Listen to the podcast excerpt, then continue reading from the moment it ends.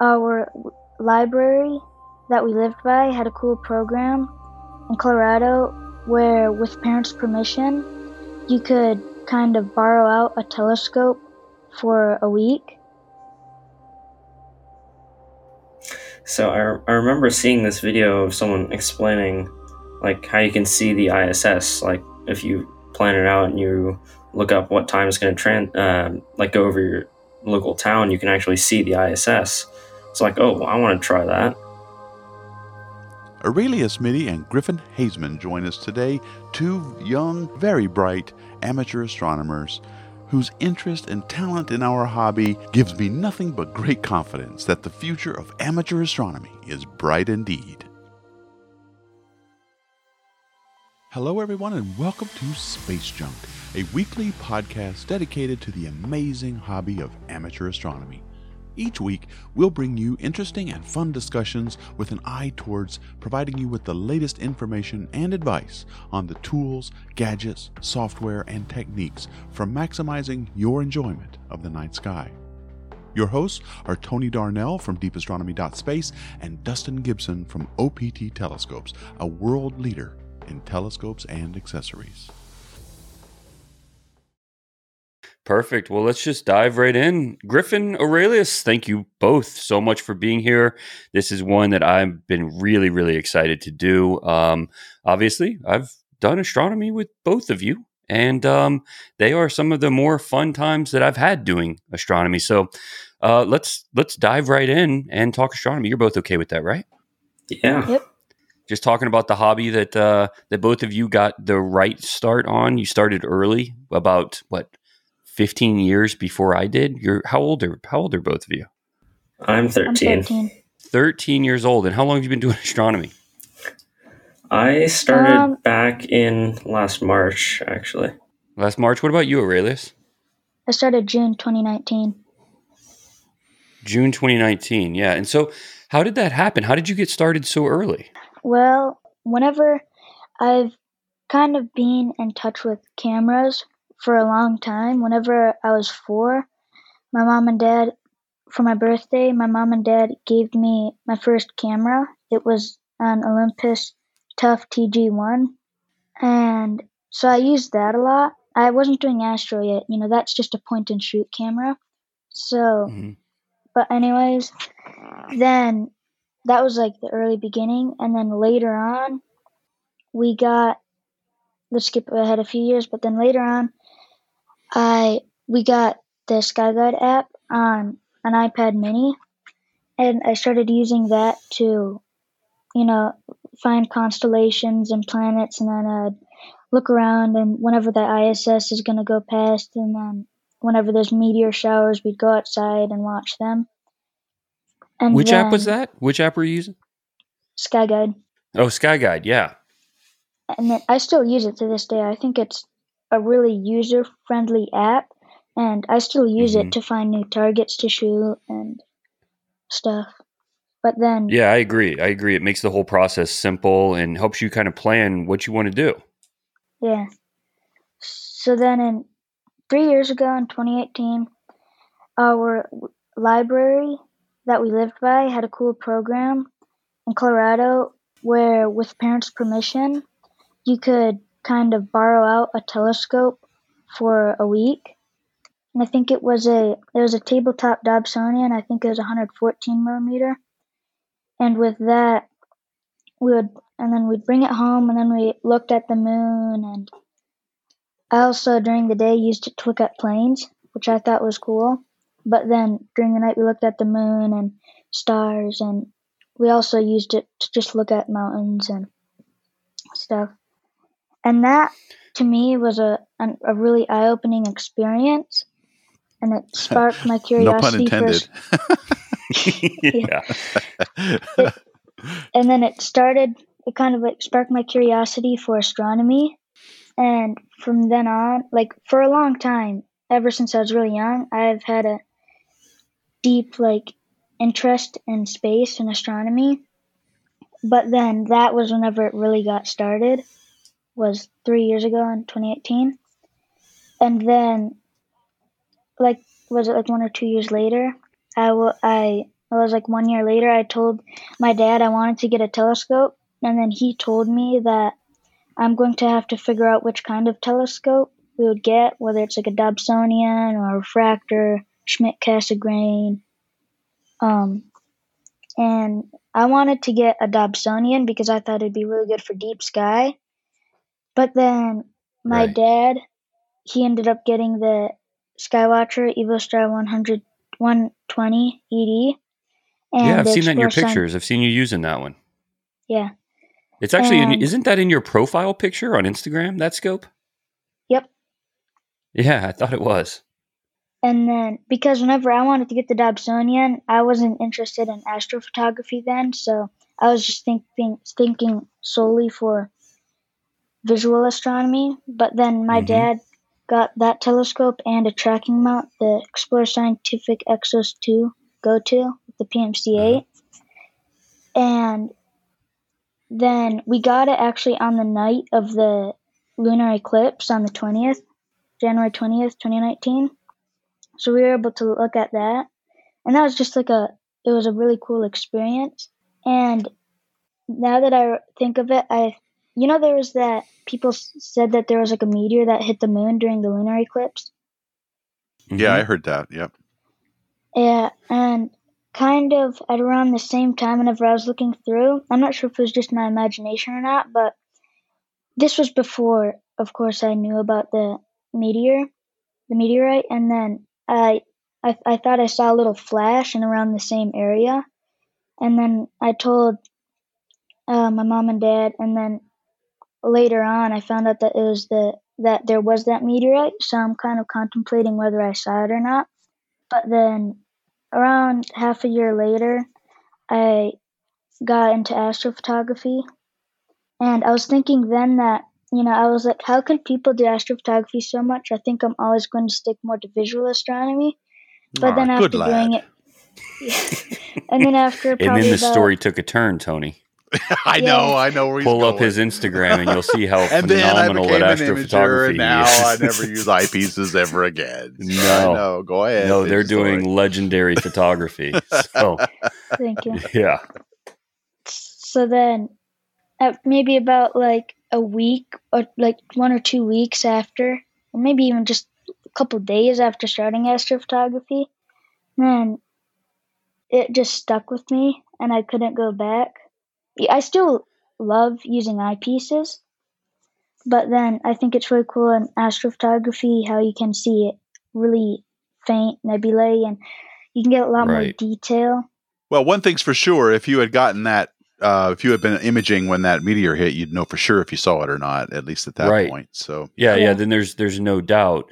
And and to give it context because I guess I should have prefaced this with the fact that both of you are you know, very in the community now, very well known astrophotographers. I mean, I met you both through the uh, OPT Twitch channel, Clear Skies Network, which was back then Gibson Picks. But um, yeah, I mean, when when you first started saying that you were were into it, I was like, this is. I mean, at this age, that that is exactly when people should start getting into it. And you don't see it very much. It's um, it's a very unique thing to see somebody so young tackling such a challenging hobby and not only doing it but doing it extremely well both of your instagram pages i mean anybody listening right now you really should go check them out do you mind real quick just saying what each of your instagrams are for people that want to follow along and see your photography Yeah. Um, so on Instagram, I'm Arcturus Astro. And then arcturus mine- astro no uh, hyphens underscores just arcturus astro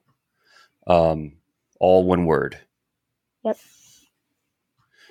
And then mine is a little bit harder to remember. It's AE.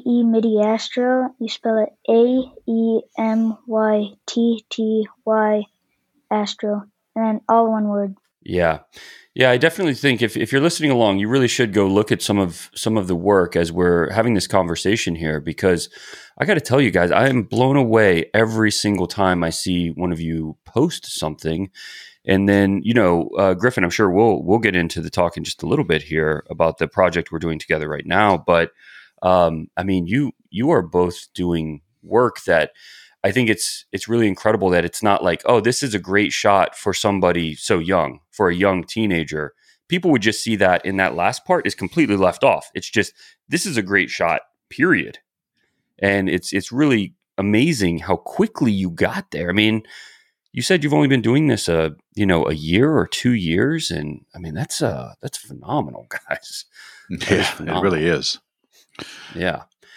So Arelius, I know I inter- interrupted your thought there. Please continue, buddy. Yeah, or did I not? Okay. Now, um, I was pretty much getting towards the end of it, Okay. but All right. yeah. Uh, well, it's a great story. It's an excellent and then- story. Yeah. And then a little later on, then I heard about your Instagram streams and I started Mhm. watching them and they were really informative. And I remember we could ask all these sorts of questions and you would answer them and you and you'd give these really good answers. And then and then like you said then a little later you started the Twitch stream and I think I I think I was there like was it I think the second stream you did, and then Yeah, you were So- there really early on. if not the first, I think it was the second one, Yeah. and I still remember the mono audio. you were there the first stream then. Yeah, it was uh so the the people that came to my first probably 6 live streams really you you're you're the best because you, You, had to really want to be there, folks. when all the stream was was technical difficulties. the entire thing from start to finish was me literally asking Arelius and the other handful of people there, uh, guys, can you can you help me figure out this sound issue? Why is it not showing up on the screen? Tony, we tried to have Tony join the first one and we couldn't even get the link to work to where you could even bring guests in. So those were the those were the good old days. You stuck with it, remember Arelius. Yeah, what a mess that was. But hey, we had a lot of fun on there. And, and honestly, Arelius, you were involved in probably my favorite moment on the uh, the Twitch streams ever. So for anyone that doesn't know, Clear Skies Network is a place on Twitch that you can go, and it's um, people like Arelius Griffin here, uh, myself, Tony. We hang out and we talk astronomy, and so it's it's really nice to have the open discussion so that you can ask anything and get answers like like you just mentioned Arelius in real time. It's it's a nice resource to be able to communicate and just talk astronomy with people that love it as much as you do. Um, but we have a lot of different hosts there, um, including myself, that you know we just run the observatories or we talk telescopes, and it's a lot of different things. But it's it runs just about every single night. So that's Clear Skies Network. But um, I think my favorite moment, probably ever, when I was streaming was I had just done a project with um, a gentleman named William. He's 12 years old, and I know you know him, uh, Arelius. I think you guys have kept up communication, but we did a project together where he had never shot before. And so I was going to let him log in from Georgia into a telescope in the desert in California and take his very first image. At the time, I didn't realize that he was going to show me up and that he was going to take a better image than anything I had ever taken with my telescope. and make me look bad.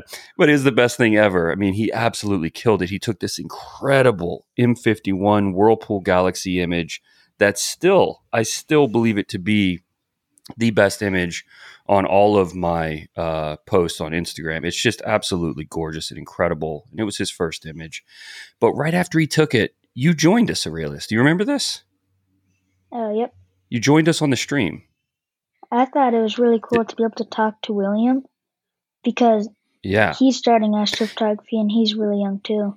Yeah, yeah, he's he was 12 years old then, and I think you were still 12 at the time too. And uh, that was the moment, though. That was the moment that I was talking about being my favorite moment was when he was excited, he was thrilled that he was just now getting to process this image, and then you joined us live on Clear Skies Network, and you both started talking about what got you into the hobby and just how much how much passion both of you had for space from two completely different angles. He just liked you know, kind of the more um, space is fascinating because of its nature. It's just huge. It's above us. It's beautiful. It's you know, it's a never-ending pool of things to learn.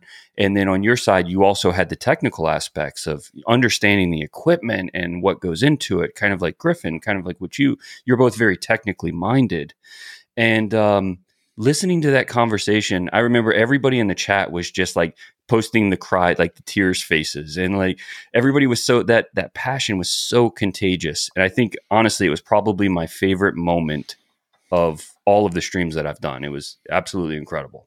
And the community on Twitch is really great too. Yeah, yeah, absolutely. Griffin, do you mind if we uh we we put the mic on you here for a second? Yeah. All let's right, let's do so, it, man. Let's talk. Let's talk your story. I want to know how you got into this. So I think it started way back in November, December 2019. And I remember Way seeing back this. in 2019. I know. I'm trying not to die here. Way back. yeah. Yeah. but, uh, Yeah, so Tony I- hand built the I'm pyramids. old. and you're I'm talking way back in 2019. yeah, Griffin, I'm I'm old, so I mean, all of I, this uh, all of this stuff is just like okay. Go ahead. So I, I remember seeing this video of someone explaining like how you can see the ISS. Like if you plan it out and you look up what time it's going to tran um, like go over your local town, you can actually see the ISS. It's like, oh, well, I want to try that. So I remember um, going on like NASA's website and trying to find the next time the ISS was going to go over my town. Um, and then once I saw that, I'm like, whoa, that was really really cool. Um, and then I think I remember trying to take a picture of it with my phone. And I used this app. I can't remember which one it was, but it was some sort of like star guide app. Like, Mhm. hey, what's all this other stuff out here? Like, what's a nebula? What's what's all this here? Um, so I kept doing more research. Um, things started getting a little bit bigger, and then I remember asking my mom actually. So she had a DSLR. I'm like, hey, can I use your camera for this one thing? Can I try to take a picture of this nebula? And that was the Orion Nebula. And that was, by that time, it was actually mid March. I think it was like March 20th um, or something. And I remember just putting it, this camera and a telephoto lens on this monopod and leaning it against a tree, pointing it at this nebula and like taking my first ever picture. And I remember just being so excited about it once I saw it. I'm like, that is way out there in space. Right. Um, yeah, when it sets in that it's not just a picture. This is an actual thing. Like this is a place yeah, way, way out there that, you know, most humans in history never even knew existed. And now you're Yeah. leaning a monopod over to take a picture of it from your front yard. It's just like it's unbelievable, right? yeah, And Um, using a and- monopod. Yeah. Astrophotography on a monopod. Hey man, props props for that, man. Use what you got, right? That's, Yeah, that's exactly. awesome. yeah.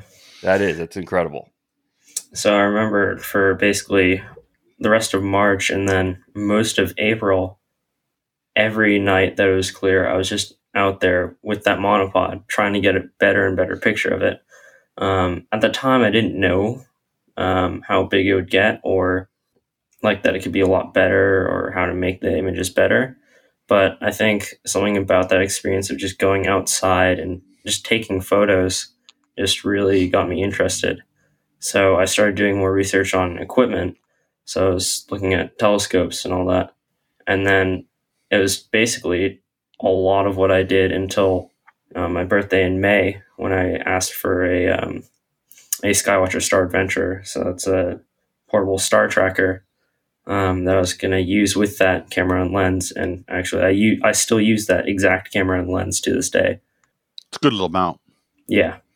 So that mount took me really, really far. I remember taking my first like tracked image of uh, M13, the glo- the globular uh, cluster, and I remember just seeing it on the screen and just being absolutely amazed that I was able to take a picture of it.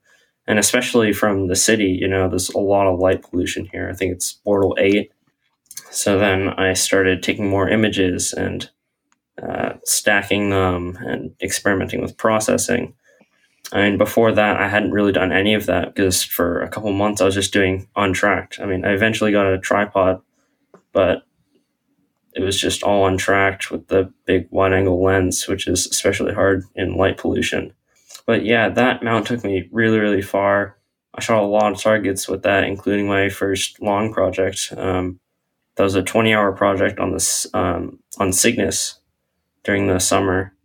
Um, so that was a really really good experience, and I think it really helped as well because if you're using simpler equipment like that, you really really get to know what you can do and what you can't do with it. Having to get to know the night sky and where everything is, so you can actually find your target. I think that was a really good experience to have as well. And then actually right after that long project was done, I think something about that had really spoken to my parents, um, and they were really starting to see how much I was getting into this. So then they actually bought me my first um, go-to mount, and that's the one I use today. It's the HEQ5 Pro from Skywatcher. Yeah, it's really really nice to use. It's nice and light, but it still can hold quite a bit of weight. Yeah, that's the setup I use right now, along with that camera and lens. And then in December this year, I got auto guiding. So that was a huge step forwards as well. Um, being able to take those longer and longer exposures and not having to worry about star trailing, mm-hmm. it really just takes your images to the next level. It's a pretty big uh, step too to yeah. take in astrophotography, especially you started with the the Star Adventurer, you said, right? Yeah. And the Star Adventurer is, I mean, the beauty of it is that it's meant to be used with really short focal length stuff because it's got to be small. It doesn't have a very, you know, uh, big capacity to it. So you use a small lens or a sm- very small telescope.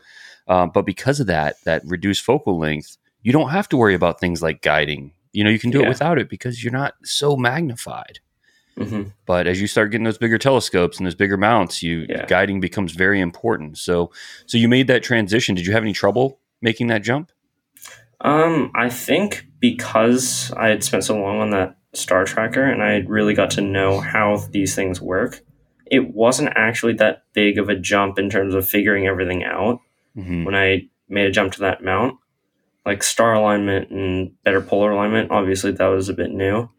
But yeah. other than that, it pretty much just fell into place. And then, you know, auto guiding, that really, really helped, you know. I, I remember on the Star Adventure, even shooting at, you know, one, one and a half minute exposures, half the exposures were just completely trailed and useless. Yeah. So being able to just not have to worry about that was just so nice. Like you get a full night of imaging. And then one more thing I did want to talk about is actually last night I finally started doing some lunar photography. So back in the fall, uh, Explore Scientific was doing these virtual star parties, and they were streaming that to Twitch and um, I think a couple other platforms. And they're doing these trivia questions, and I actually ended up winning uh, one of their scopes. Um, hey, but, awesome! Yeah, yeah. So which scope acro- did you win? Uh, it was the AR one hundred oh two. Um, nice. So it's an that's Achromat. A, that's a, yeah, so that's a I cool scope. Unfortunately, couldn't use it for deep sky, mm-hmm. um, but I do have a guide camera now. I'm like, hey, why don't I just try putting the guide camera on that scope because it's monochrome, um, and just try to take some pictures of the moon. Um, and it ended up working really, really well, way better than I could have expected, actually. So the most recent image on your Instagram of the the moonshot there, that was with that uh, four inch refractor. Yeah, yeah, that's an incredible image, man. That was with the guide camera. Yeah, I mean, wow. I was I was surprised. Yeah, how much excellent. you do.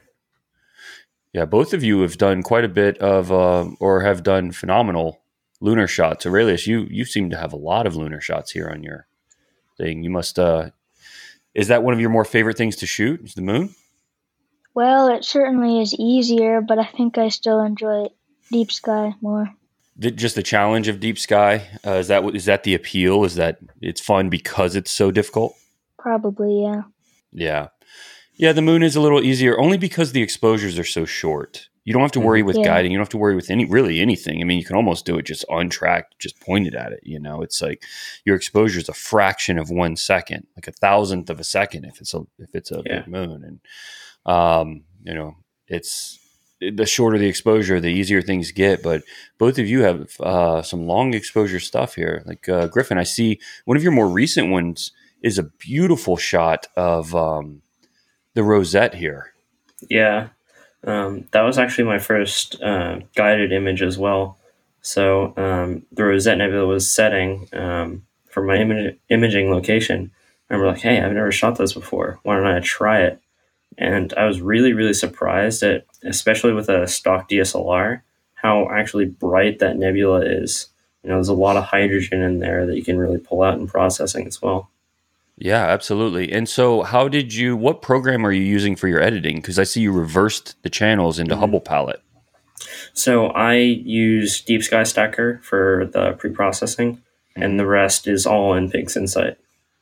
Oh man, you're tackling the uh, PixInsight giant. Yeah, huh? you just Yeah. jump right in, right?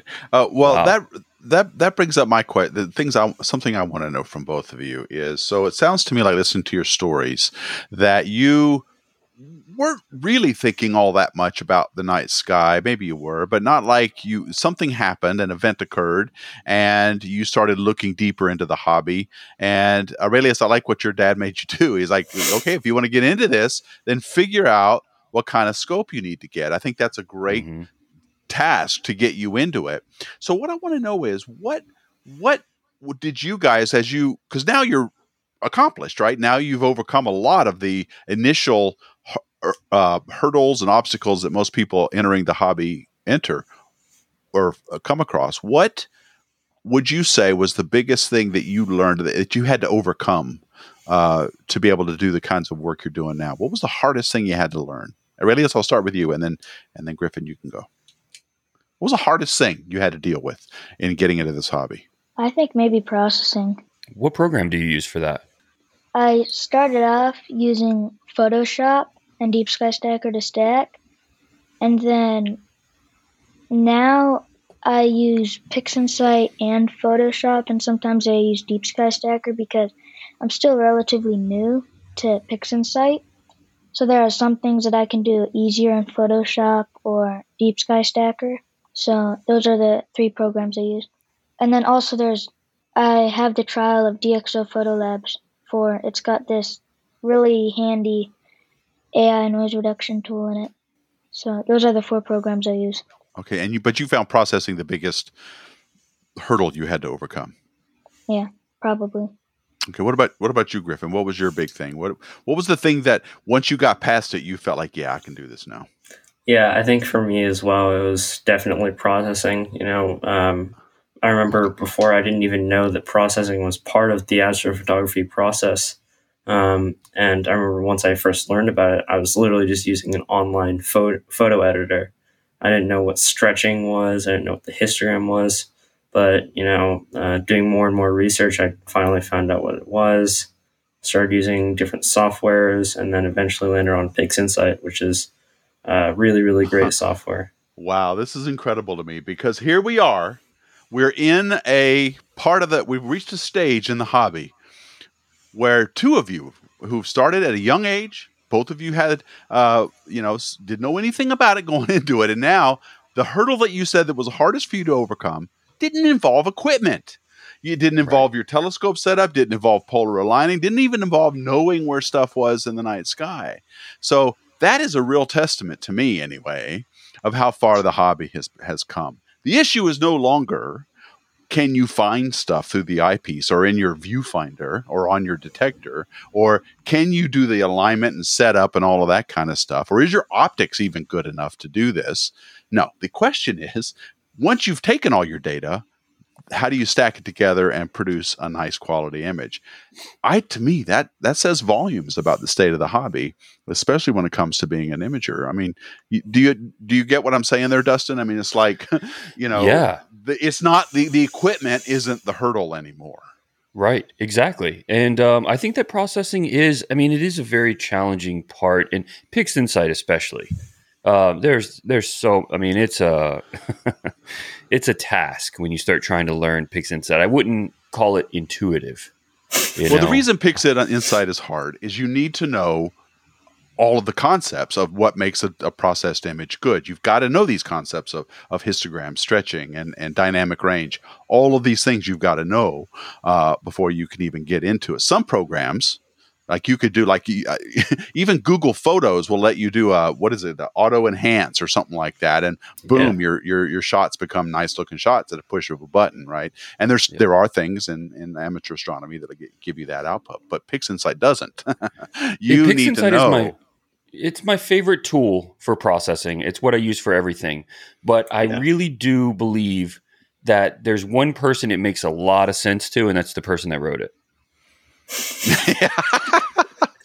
are you are you saying it's a UI problem or is it is it a Yes. d- yeah, okay. there, there's a lot. There's a lot there that um, So maybe the even user just the, the naming conventions of all of the tools, it doesn't. make. I mean, yeah, it doesn't make. yeah, a lot but you know what? Now, if he goes to change it, and we had him on a, on a podcast. If, if now, if you ask him to change, people are going to get are going to get mad because they're like, "Wait a minute! I learned this. Why did you move Yeah. that button? This is how I used to do the stretching. Now I can't do that anymore. I used to scale my images doing this what this combination. Now you put it in somewhere else entirely.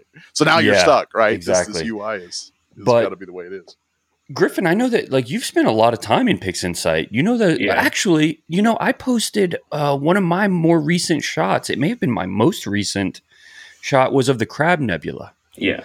and I'd always wanted to shoot the Crab Nebula. And, and actually, part of the reason I went and processed it was because of a conversation I had with you, where you mentioned one of the the tools in PixInsight that you used that I had never used before. It was an HDR tool. What's that thing called?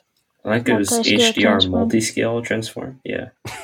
HDR multi-scale transform. Um, yeah, so the first time I had ever heard of it was when you said it, but I started thinking HDR. If there's an HDR tool in PixInsight, I bet it's powerful.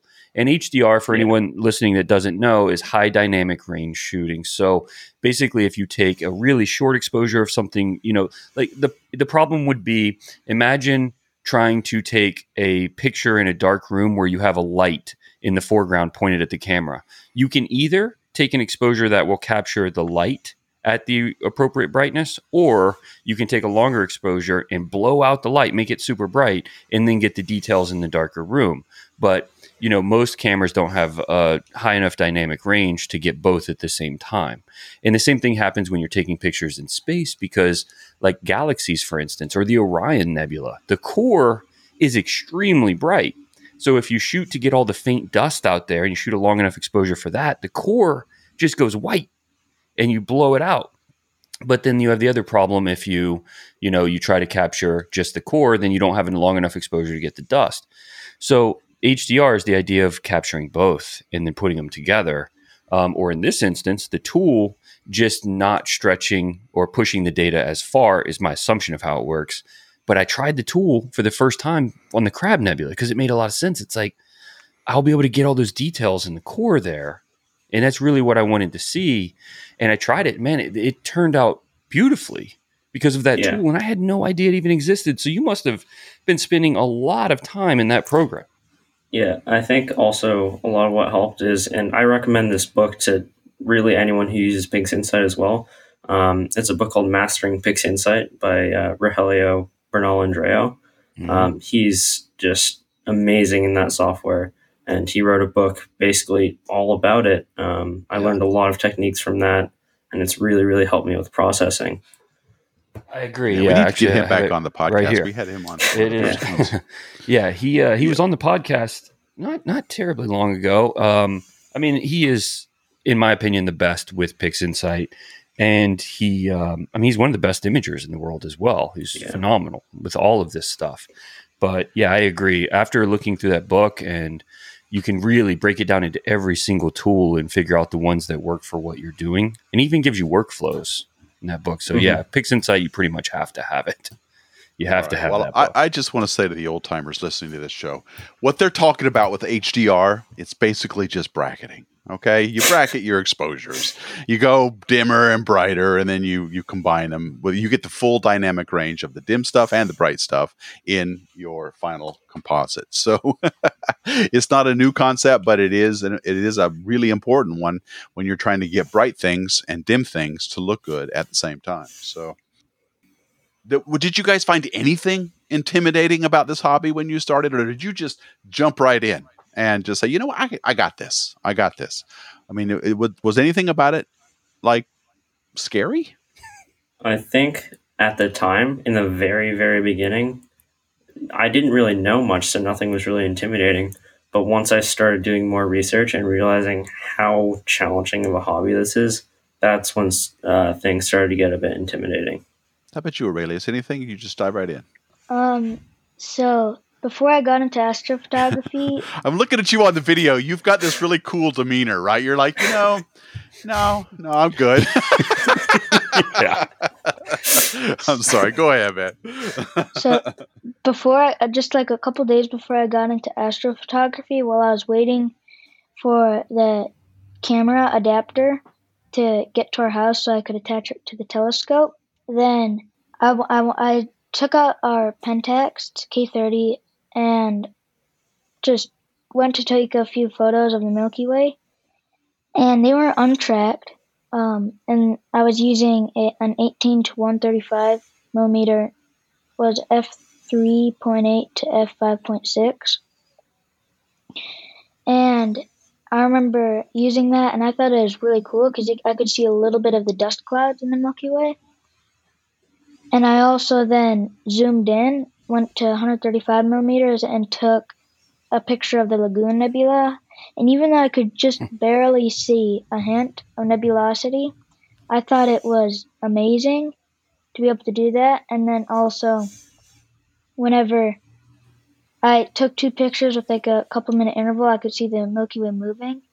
But, anyways, once I did get the adapter, I put it onto the telescope and I went from 135 millimeters to like a 756 millimeter focal length, un, or got not guided but tracked, unguided, and that was a pretty big step. So that part was a little intimidating. These these guys know their stuff. Yeah, they really do. I'm impressed. I really am. yeah, well, it's I don't know, man. It's like these. Um, uh, the the detectors that we have now and the kinds of the the kinds of imaging devices that are out there and the instant feedback you can get, I think, shorten the learning curve more than anything in imaging that's hit that's hit since well the 1990s. Really, I mean, to be able to you know I- instantly get feedback on what you're looking at whether you're in focus whether you can find the thing at all all of these things are are really helping i think to lower the uh, barriers to getting into the hobby. And then, of course, the processing being probably the the uh, the most challenging for most people. And that's true with this, with professional astronomers too. They they use some of the world's biggest, largest, best telescopes, and their data processing, while it's different, they're after data, not not necessarily pretty pictures. Uh, they have a completely a really complicated time using the software that they have. In fact, it's so bad. You think PixInsight is bad. You should. There's this thing called IRAF that used to exist that was so bad to use that if you didn't hold your mouth right, it would crash. Right. So it was. It was. Re- but but people could not write their scientific papers without it. And so mm-hmm. this was. Um, this was. This was an example of the kind of software where it works. You know what it does don't touch it don't move right. anything right and uh, uh, so it, it's true everywhere you go i think processing is probably the final frontier as far as making things accessible maybe i don't know. well know. it's also you know you you have a um, it's where all the creativity starts outside i mean i guess it's not true because you know a big portion of photography is in you know the eye of the photographer really knowing right, like what to frame what are you trying to show? And so there's a very artistic process there to the capture itself. But once you have that data you know it, it comes in and it doesn't look like what people see the final images look like right. because the cameras are better than we need them to be. So we have all of this data that needs to be compressed and um, to only show what we're trying to see through the process of stretching and then of course like changing colors to, for saturation amplifying those colors. Um, you know all of that process is really you can do as much or as little as you want with it. And that's where the creativity really starts to play a major role if two people take the same data and work it. And we've done this on the twitch discord many times the clear skies network discord. People take we've had 15 people take the same data. Not two of the images look the same they, they look wildly different, like they were shot by different people entirely. But I think processing is like a whole new artistic aspect to astrophotography.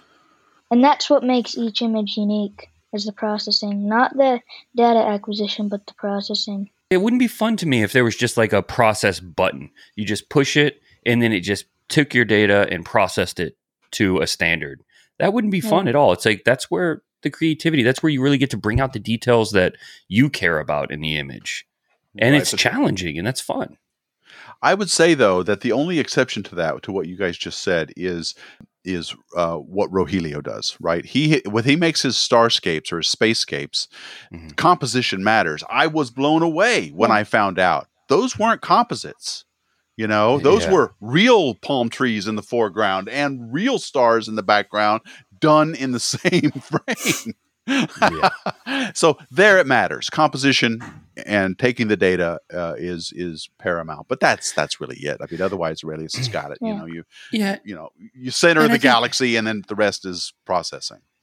Yeah, yeah. And and a lot of I mean that's what he called in our podcast together cataloging. He's like you're not framing, you're cataloging, you know, when you're just like. I'm going to center the target and Yeah. snap a photo, you know, Yeah. but the thing is is like I have multiple shots of the Horsehead Nebula that don't to people that don't know space, they would not know it's the same target.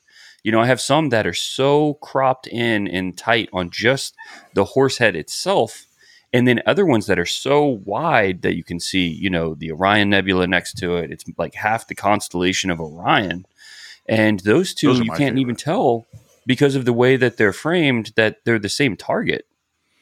Yeah, that's true. Mhm. Well, so what's next for you guys? I mean, are you uh, are are you- are you just what what challenges do you see ahead of you? Um, you're 13. Um, you you're already top of your game with with imaging. So, what do you look forward to in this hobby?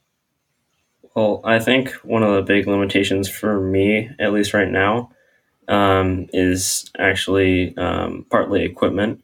You know, I'm starting to reach the limits of what a DSLR can do. You know, especially in light pollution. I think an, an astronomy camera, I feel like, is the next step, um, and I think that'll take me a really long way. A monochrome kind of situation. Yeah, monochrome. What about you, Arelius? What do you look forward to? Well, so you um you might have heard that we've been on a trip for a long time, ever since August, because there's more cases of COVID down in Arizona, and now we're in Oregon.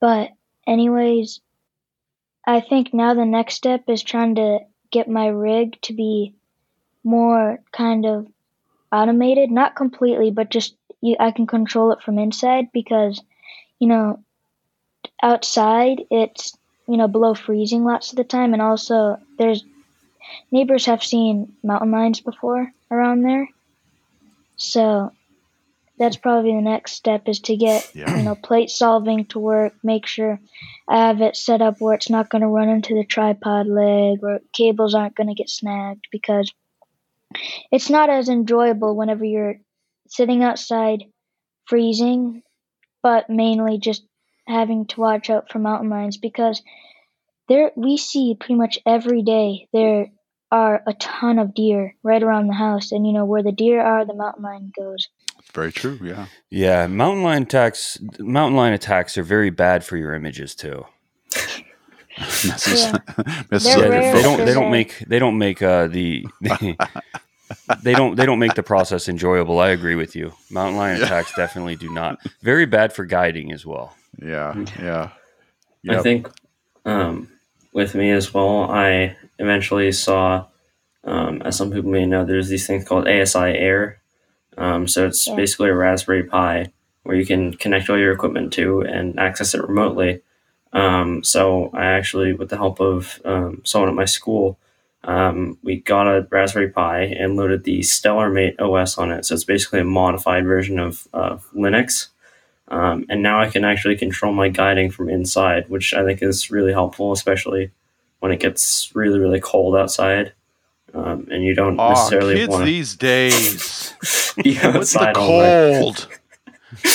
I All mean, right, cold, won't says be the guy living in you. Florida. I don't blame you. I don't want to go out there either in a cold. I don't want that. I can either. bear the cold but i just don't like mountain lions I, Yeah, I'm with you. I get that. I'm with you on it. Yeah. We have bear brown bears I here, so yeah. we have mountain uh, lions here too. Um, So- a good friend of mine actually on, on he came on the podcast and told a story. Tom Bramwell from Prima Luce. He Yeah, he uh he had mountain lion encounters and and they're out here. I mean, people see them all the time in these mountains here in San Diego, and they're definitely out here. And that's that's a terrifying thought being stalked by a gigantic cat while you're imaging. That's Yeah, a and they're terrifying quiet. thought. So don't I'm know with you, they're there. Arelius. You don't Stay know they're inside, man. Don't want your guiding to be messed up. That would be horrible. Yeah.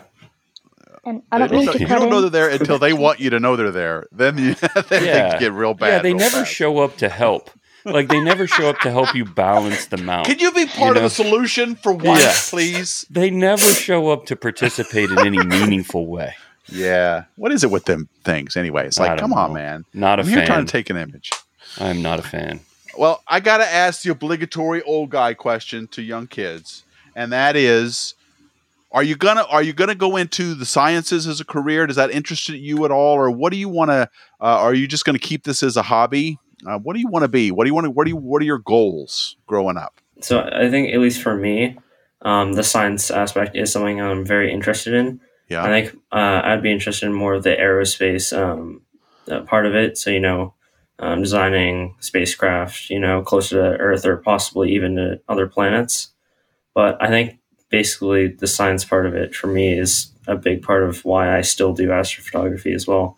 You know, um, thinking Yeah, of one- that's you. Well, you're in the right. You're living at a great Yeah. time because, especially if you want to be an engineer building things, and and if you wanted to get into astronomy and not just aerospace, there's room for you there too. Because yeah. we- if you can build a camera, if you can build a telescope, if you can do if you can do anything like that, you're going to be in demand. So uh, so that's a good. That's really cool. I'm glad to hear that. What about you, Arelius? What any plans? You don't have to say you're going into science if you're really not. If you, you know, you can say you could do anything you want. I'm just curious. Yeah, so But you'd be better if you went in science. It'll get cut from the podcast if you don't say it. But I'm about to make your life really hard if you don't say what I say. I'm kidding. I'm kidding. Go for it. well, I think it would be really cool to work at some of the big observatories, and Mhm. you know whether it's doing um, like these big searches. I forgot the word, but the these big uh, surveys across the sky to search for Surveys, yeah. NEOs, and you know hazardous objects that can pose a risk to Earth, and also just doing not just that, but then it'd also be cool to do these deep space observations. You know, like studying galaxies and stuff. And then also, it would be cool to be an astronaut. I think that would be cool. But then, Yeah, and that then- would be. yeah, and then uh, whenever I get older, probably one of my first jobs is going to be working at OPT. there you go. All that right. gets to stay in the podcast right there. You can keep that part in. Uh, no, no, No, OPT so- will be I'm- waiting for you. Definitely. Yeah, it's a well- great it's a great place, Yeah. great company. guys i know i know we have to break here soon to, to get you back to your stuff griffin but um, I, I just want to say look I, I deal with the observatories around the world and you know the space community including you know the aerospace companies and the you know the rocket company, spacex and the others. Um, i think they'd be very lucky to have you and um, you know what you're doing is is incredible. I don't think you'll have any trouble finding if that's the path either of you end up wanting to go finding it um, something that you wouldn't be able to do. I think that you'd be welcomed with open arms.